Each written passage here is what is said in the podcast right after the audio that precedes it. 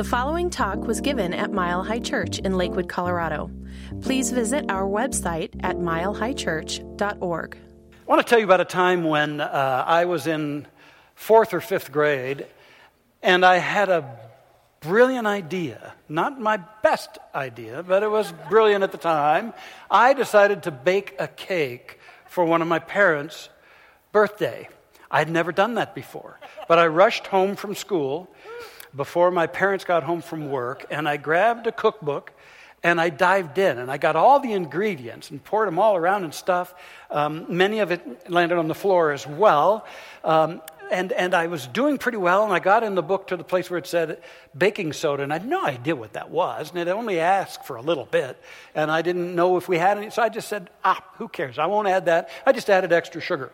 And then tossed it into the oven and turned it on and felt I needed a reward, so I went and started watching TV and kind of lost track of the time. And about the time my mother walks in the door, she says, What is that smell? And I said, Oh my God. And she goes in and sees the disarray in the kitchen, and, and we take out the pan, and there's this slate thin, rock hard piece of something in there that uh, nobody would ever want to try to eat. And I learned a couple of life lessons that day. Number one, stay out of the kitchen. That's one I've been adhering to pretty successfully. And the other is don't forget the essential ingredients in this life. The ingredient I forgot was the leavening uh, ingredient that would lift things up. Uh, today, we continue with our spring renewal program, our theme being the resurrection of heart. It's really a wonderful opportunity for this four part series that culminates on Easter Sunday to lift up the, the metaphysical and powerful meanings of the Easter story for people of all faiths. And especially then to highlight that the mission of that great teacher was to help us understand the most essential ingredient in life, and that is love. And that that is born of the heart. Now, you see, that great teacher really, uh, despite a lot that's said out there, his mission wasn't about the resurrection of his soul. I mean, he'd already taught that the kingdom of God is within. And, and he'd already taught that, that we're immortal. In my Father's house are many dimensions. And so, really, what he was about was the resurrection of heart in this world. That's what he was about. He, he was passionate that we all bring the gift of a greater dimension of being called our hearts, and that the world needs this. And the fulfillment of our own personal lives requires the bringing forth of the gift of our heart. Now, we face lots and lots of challenges uh, in this interesting world of ours, these interesting times. You know, uh, divisiveness seems to be increasing, uh, change is accelerating, pressures are mounting, and just the veritable speed at which many of us rush through our lives. I mean, if God were a traffic cop, we'd all get pulled over for speeding, I think, in this life. And then it seems that there's so much volatility uh, in, in our culture and, and around the world as well. Um, a lot more dysfunction, and, and imbalanced people acting horrifically in the world. And as we take all this in, I was reminded of a study that I ran across when I was in college. Because uh, one of the, I thought I wanted to be a psychologist in college, but then um, something deeper um, moved within me. But at any rate, um, as I was working on that, completing that major, I, I, I took a course and they talked about this experiment where they had a big cage and they put a bunch of rats in there. And they created an ideal environment for the rats in this large cage. And uh, the rats were doing fine. And they were multiplying and multiplying and multiplying. And then all of a sudden they started altering the environment. Not only did the population increase, which is a big challenge that's upcoming upon our planet, but the population increased. And then they started um, blaring with loud music. And then they started doing strobe light kind of changes to the lighting. And, and what happened, and, and then they started um, withholding food at times and, and things like that. And the, the, the mouse population, the rats, they started um, becoming chaotic. And then eventually they even began to feed on one another. Uh, and, and I thought about that, and thought, you know, our world is getting similarly chaotic, and it seems like, um, in a way, we're at each other so much. And yet, that great teacher and other enlightened masters have come along to tell us that there is this something that we can bring forth as the ultimate antidote to all of that, and that is the heart.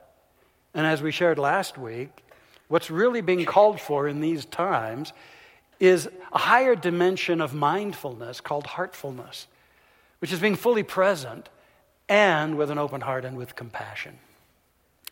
So, our topic then in this second installment uh, is the miracles of heart. And I got to tell you right from the get go that I know directly, unwaveringly, absolutely of my own experience that the opening of the heart produces miracles. I know that.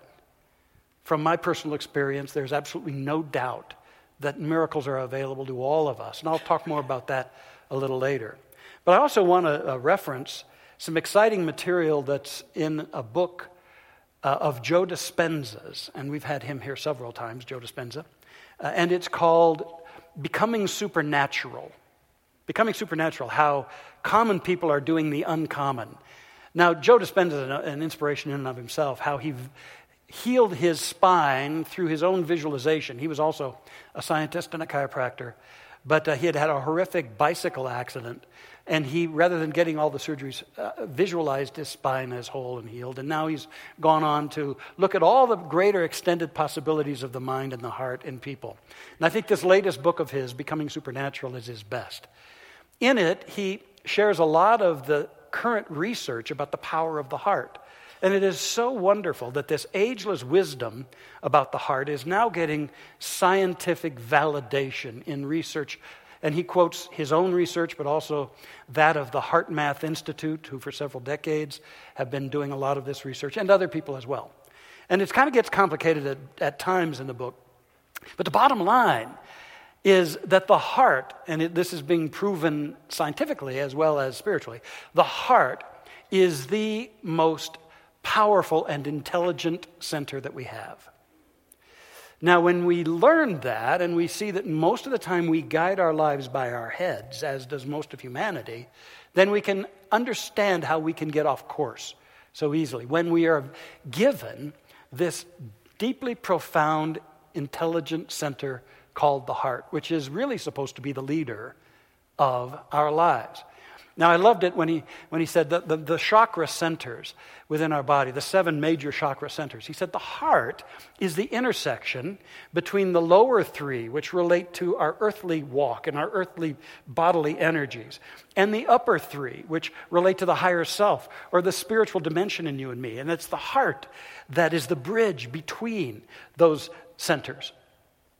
And what I loved was here a scientist comes out and says it is the heart that is our connection to the unified field. Now, that's a term that quantum science has come up with to describe the, the infinite universal consciousness or intelligence out of which all matter and all form emerge. That ultimately reality is invisible consciousness, called the unified field or the field of pure potentiality.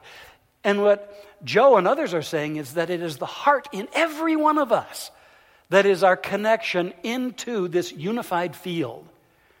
Now, we have been teaching around here for a long time that every one of us is an individualized center within the infinite mind, an individualized free thinking center within the infinite mind.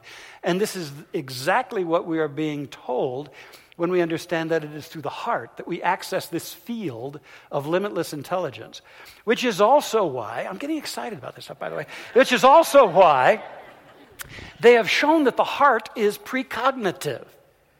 The heart knows what's coming down the pike to you many seconds before your brain or your body know. So there's a part of you that's hanging out in a greater field of knowingness. But if you've got that heart closed and constricted, you're not getting access to that deep wisdom and that great power. So, what they call that openness is coherence, the heart coherence. And when we have a coherent heart, then that balances all of the other energy centers in our being. Joe Dispenza writes about this as the heart bridge. He says, It's our bridge to greater levels of awareness and energy, as well as the center where our divinity begins. Yeah, right here in the heart. It serves as our connection to the unified field and represents the union of duality or polarity, meaning it's in the heart that we resolve all the pairs of opposites and we arrive at unity.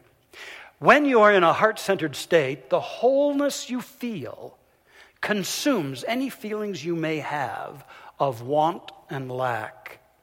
From this creative state of wholeness and oneness, magic begins to happen in your life because you're no longer waiting for something outside of you to provide relief from the internal feelings of lack, emptiness, or separation. Instead, you are becoming more familiar with your new ideal self and creating new experiences of yourself. Such a powerful center. It's not just this mushy little place, oh, I feel a little romantic love. No, no, no. It's a powerful bridge into the infinite and to our greater capacities. But the thing that makes us incoherent or the heart incoherent is stress. Stressors of various kinds, the kinds I mentioned that are so rampant nowadays, but also how debilitating it is to hang out in perpetual states of resentment or anger or jealousy or, or fear or frustration or impatience. Those are all very catastrophic debilitators. That they, they make it difficult for the body to maintain its homeostasis, they're saying. And also, it begins to draw from the invisible energy field that surrounds every one of our bodies. And it saps us of the vital life force. But I think even more tragically, when we live with an incoherent or closed heart, we cut off our higher creativity. And that's what's so exciting is how the heart it plays a key role in our ability to be creators in this life as we're designed and destined to be. So he talks about this. He says, in order to create a new future, whatever your future dream might be, in order to create a new future, a person needs to marry a clear intention, which means a coherent brain, a clear intention with an elevated emotion, meaning a coherent heart. HeartMath Institute's research has proven that by combining an intention or thought with a feeling or emotion, we can change our biological energy. And when we change our energy, we change our lives. And we begin living in a new future, living as the creators of our reality. How exciting is that? It's as though this sense of practicing elevated emotions, not waiting for things out there to make you happy or grateful, but activating those higher levels of energy, it creates a new emotional baseline for your life. And when you have that new emotional baseline, it sponsors or draws forth higher thoughts. And so you find yourself in a whole new way of being whereby you're not a puppet of the world in terms of what you feel. You're choosing your feelings aligning them with a high vision, and becoming a powerful co creator or manifesting what we around here called Christ consciousness. We believe that the great teacher wanted to awaken us to the anointed part of us all. That he didn't come here to be the only Christ, but to awaken the level of awareness called Christ consciousness, where we are partnering with God for the further evolution of all of life on our planet. How powerful and beautiful is this? Miracles of the heart. I love it. I love it. I love it. I love it. So I want to share with you the kinds of bridging out of old feeling states and into new ones that will produce the kinds of miracles that we are seeking. The first is to the miracle of going from fear to faith. From fear to faith. Through the opening of our hearts we can sense that we're not as weak as we may have assumed ourselves to be. That we have a deep courage. That very word courage comes from the root word of heart. That there's a courage in us. And as our heart energy starts presencing, we begin to consider that we could do things we didn't used to think we could do.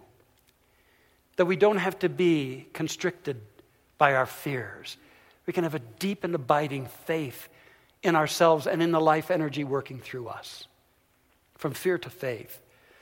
I read a, a newspaper article about a couple who were unable to conceive their own baby, and so they decided to adopt. And so they chose to adopt from a poorer country uh, to do some additional good in the world.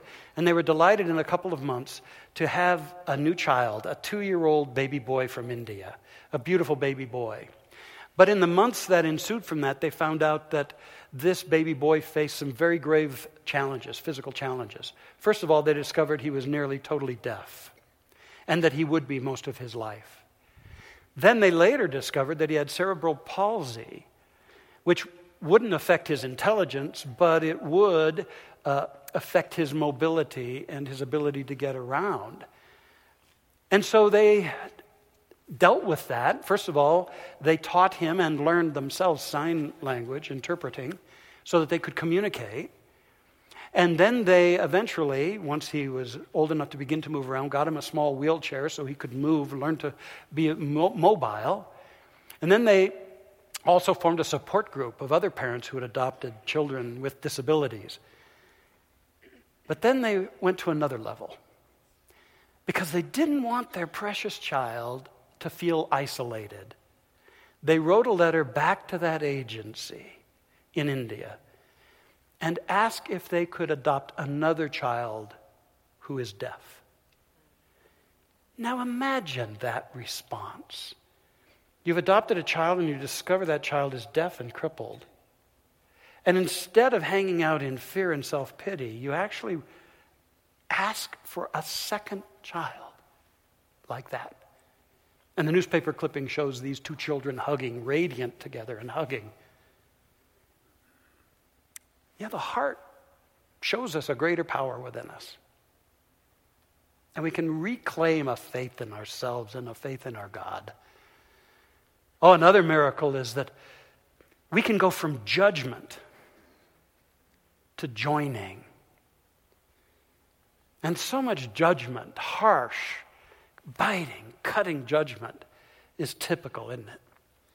And yet, what the world is so yearning for is, is to come together, is to transcend the judges, uh, judging and, and, and join at the level of heart together.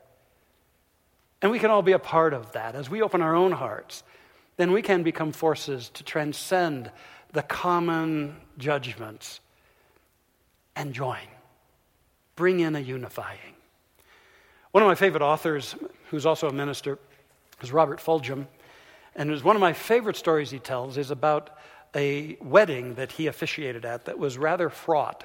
And any of us who are ministers know that some of our most interesting stories have happened at weddings. They're very interesting things.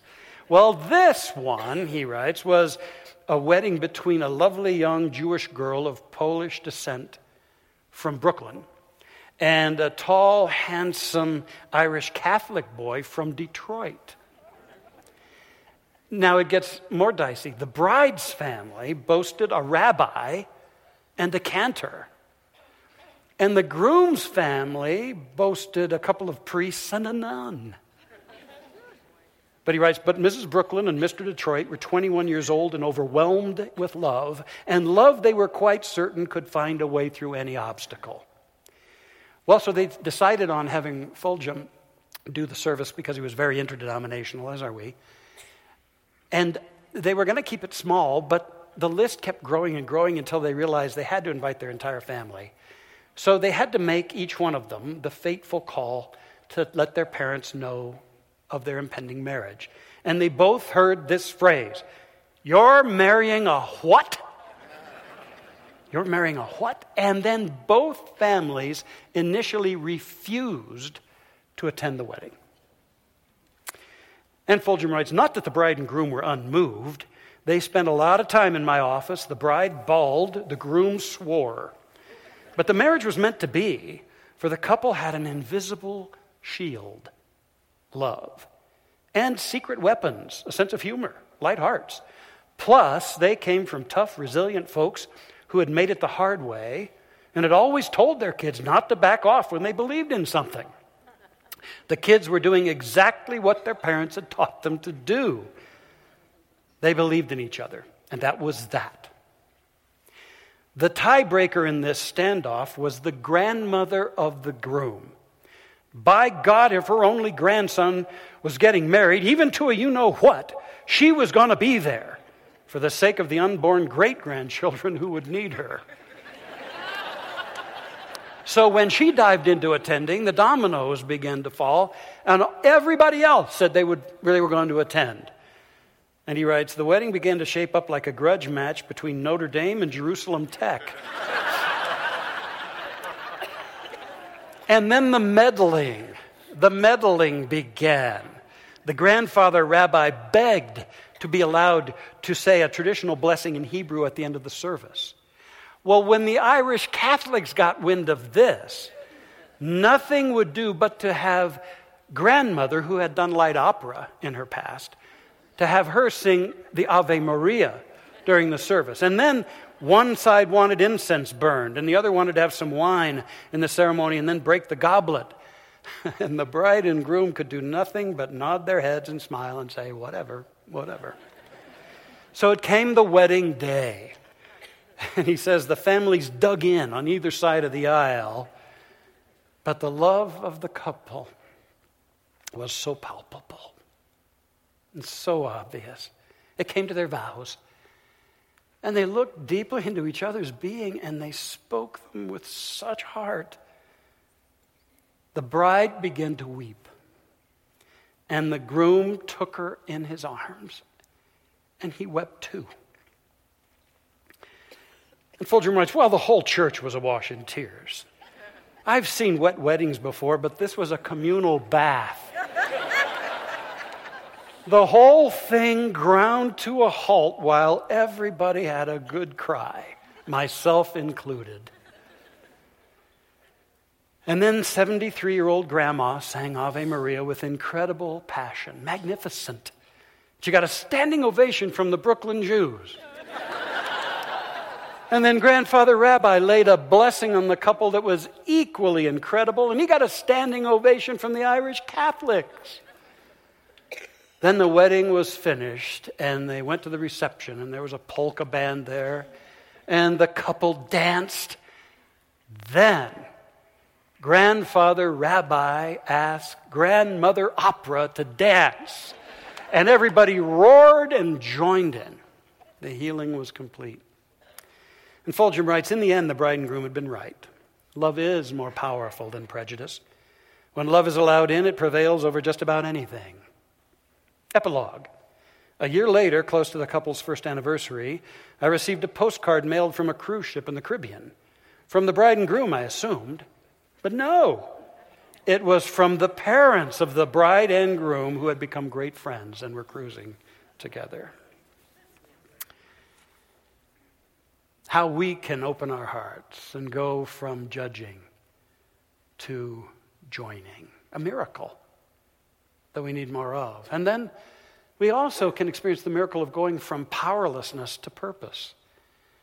To open our hearts and dissolve that something that says, I really am insignificant. I don't matter. And everything is too big for me, including my own dreams. But to open the heart and let this wonderful something called passion come forth. Ah, oh, that is that is something that says, I don't know how, and I may not even yet know what. But with an open heart, I sense that I'm here for a purpose. If you want to find your purpose, you got to hang out in and open your heart. Because that's where it is. Your real purpose, your soul purpose, abides in the heart. In the late 70s, I met a lady who had become a legend, and I was so grateful to get to meet her she became known as Peace Pilgrim, uh, and her name is Mildred Lisette Norman. Uh, and she had been troubled by all the conflict and violence in the world. And mostly she just fretted about it. And we all tend to do that a little bit. But then all of a sudden, inspiration from her heart emerged. And she decided that she could do something, that her purpose would be just to walk for peace. So in 1953, she decided to walk, and she walked 5,000 continuous miles, zigzagging across the country. And when she was finished, she decided just to not stop. And for the rest of her life, she crossed the country seven times. In addition, she covered all 50 states, walking in each one of them, the 10 Canadian provinces and parts of Mexico. She walked for more than 25,000 miles as a statement for peace. What one person can do. In her last interview before she passed, she said, It's an effort to do everything one little person can do for peace. I walk prayerfully and as an opportunity to talk with many people and perhaps inspire them to do something for peace also in their own way. This is the way of peace. Overcome evil with good, and falsehood with truth, and hatred with love. You see, I love people, and I see the good in them. To open our hearts and experience the miracle of going from powerlessness to purpose. And then finally, there's one other miracle that I can't have us leave without realizing, and it's going from isolation to intimacy. And that's where my story comes back in. Because I got to uh, my early 30s, and though I was a okay guy and a minister by then and um, well schooled and everything, still I had a closed and protected heart. And as I write about in my book, through a wounding, I was able to find my way to the heart and with some support open my heart chakra. And everything in my life changed. All of a sudden, intimacy was not this terrible, awful thing, but it was the most beautiful connecting and joining that I could ever imagine. And I credit every good thing in my life with that opening of the heart. Everything. My beautiful wife. I don't think I'd have been in the space to allow her into my life if I hadn't had that adopting my boys and, and, and our incredible grandchildren, and all of you in this incredible community that I've been so privileged to serve these 25 years as your senior minister. I can't even imagine. I tell you, are you willing to be intimate with life? You feel cut off, disenfranchised. It starts here at the heart. It's not about them, it's not about the past. It starts with the heart. Have the courage to open the heart. I close with one last vignette that touches my heart. It's about a man named George who was up there in age, and his family put him in a nursery home and then abandoned him. They never, ever came to visit him. And he turned within I mean, he just became insular. He refused to talk to anybody. He never left his room. He did bathe and feed himself, but the rest of the day he would just sit in a rocking chair and gaze out the window. It's all he did every day. Well, one of the other residents in this home, Maggie, decided to come visit with him. And she'd come in and pull up a rocking chair and just sit there and talk. He never would respond, he never said a word. And she liked to do quilting, so she brought in a quilt and she, she would talk to him. And she had been in vaudeville in the day, and so she had a million stories to tell. And so she just had a wonderful time sitting there telling all these stories, and George simply, without responding, gazed out the window. Well, she finished her quilt, and it was so beautiful they hung it in the lobby of the place. About a week later, Blessed George passed over. And as they were cleaning out his room, in his nightstand, they found a letter, an envelope that said, To be opened when I die. And they opened it, and there were simply five words on a little slip of paper Tell Maggie I love her. And when they told Maggie, she wept and wept and wept because she too loved George. And she'd made that quilt for him. And that's why George was buried wrapped in Maggie's quilt.